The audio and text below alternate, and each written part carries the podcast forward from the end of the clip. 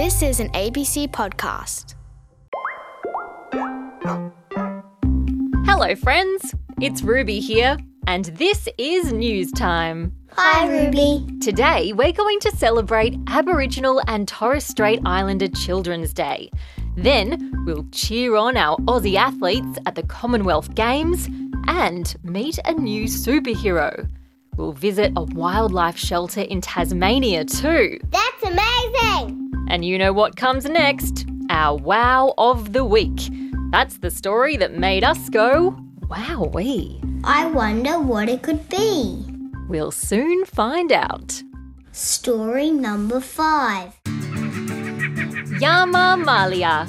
That means, hello, my friend, in Gomeroi language. And I want to say a special Yama Malia to my First Nations friends listening, because this week, on the 4th of August, it was Aboriginal and Torres Strait Islander Children's Day. It's like really special because, like, the Aboriginal people were around first. That's right, it's a day to celebrate Indigenous kids who come from a long line of people all the way back to the first people in the country we now call Australia and the islands of the Torres Strait. Recently, there was another big celebration of Indigenous people and culture called Garma Festival. Garma. Garma. You got it. Thousands of people head to Garma. It's at Gulkula on Yolngu country in northeast Arnhem Land in the Northern Territory.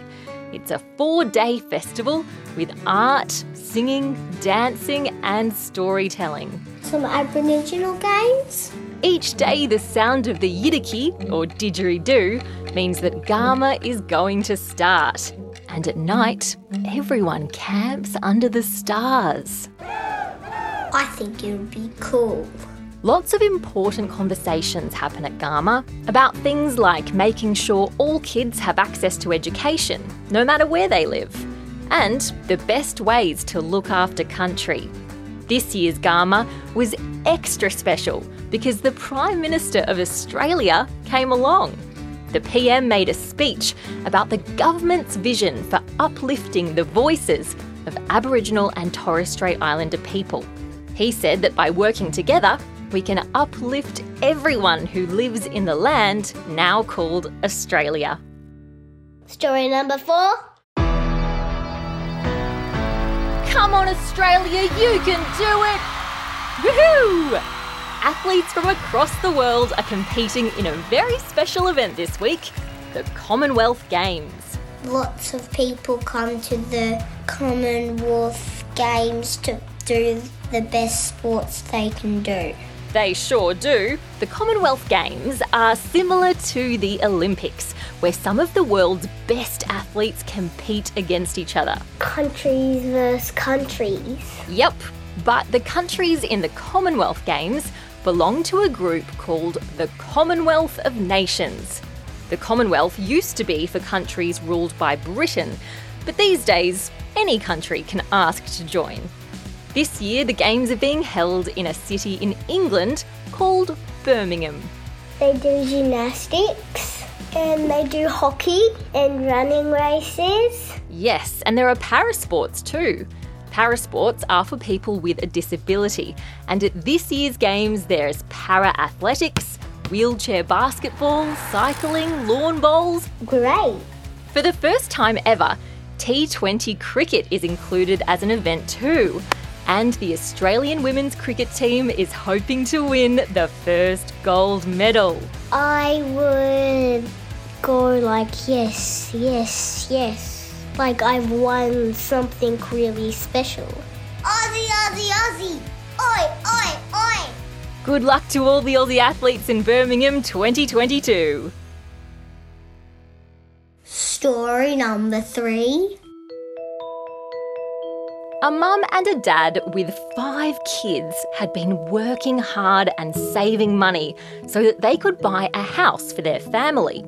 But they decided to spend their money on caring for injured animals instead. I think that sounds cool because I like animals and I like saving them. Jess O'Connor and Duncan McKinney are experienced wildlife carers. it's just like a superhero, but they save animals. Yes, they look after sick or injured animals before releasing them back into the wild when they're all better. When Jess and Duncan moved to Tasmania, they noticed a big need for wildlife carers, especially because lots of animals were being hit by cars. So, rather than buying a new house, they decided to start their own rehabilitation centre with the money they'd saved. I think it's amazing because if no one would take care of animals, how would they live? The Cunnamulla Wildlife Rehabilitation Centre is home to 12 pademelons, 3 wombats, and 1 possum. But it will house many more critters after winter because that's when Bennett wallabies and their joeys need lots of help. School kids also help out at this centre. I think they would have to clean up their poo. I think you might be right.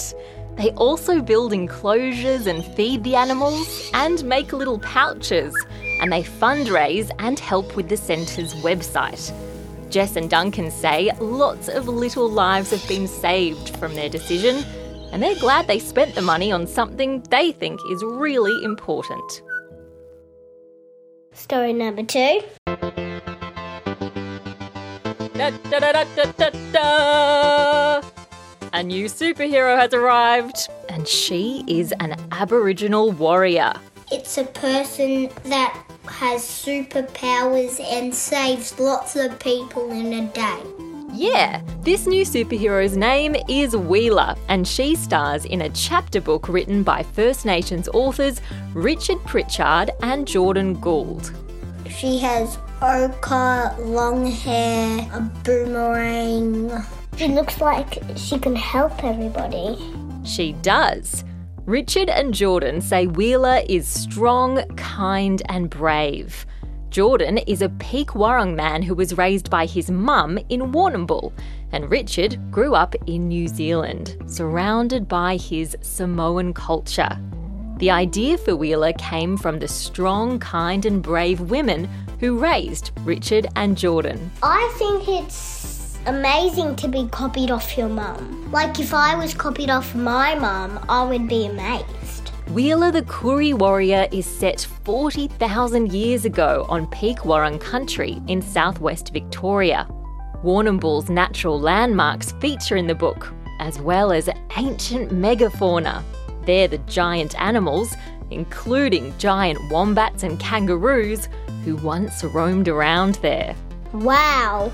The authors say they researched the book by talking to elders, and they want the book to help all Australians celebrate Indigenous culture. And now it's time for our Wow of the week.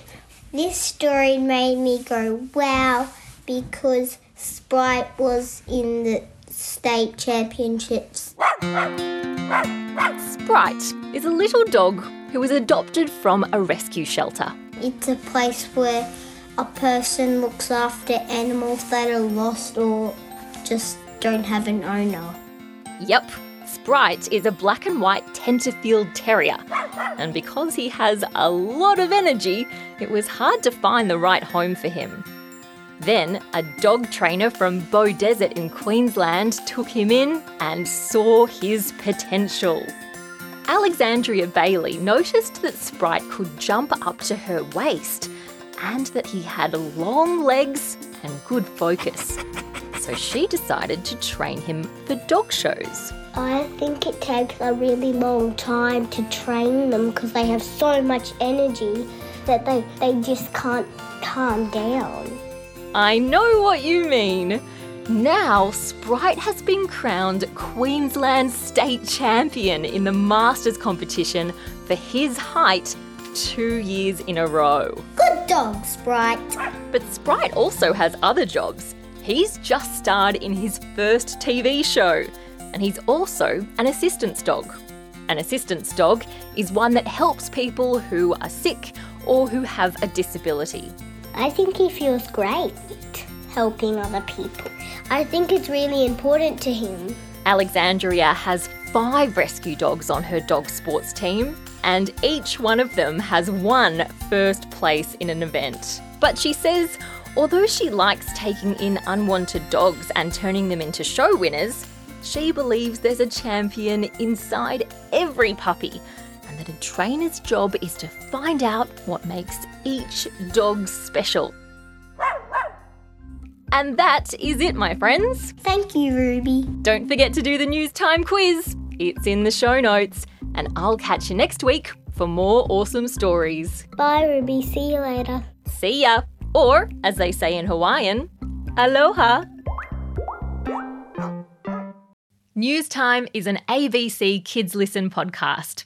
For other awesome podcasts to play, music to move to, and stories and soundtracks for sleep, download the ABC Kids Listen app. It's free from your App Store.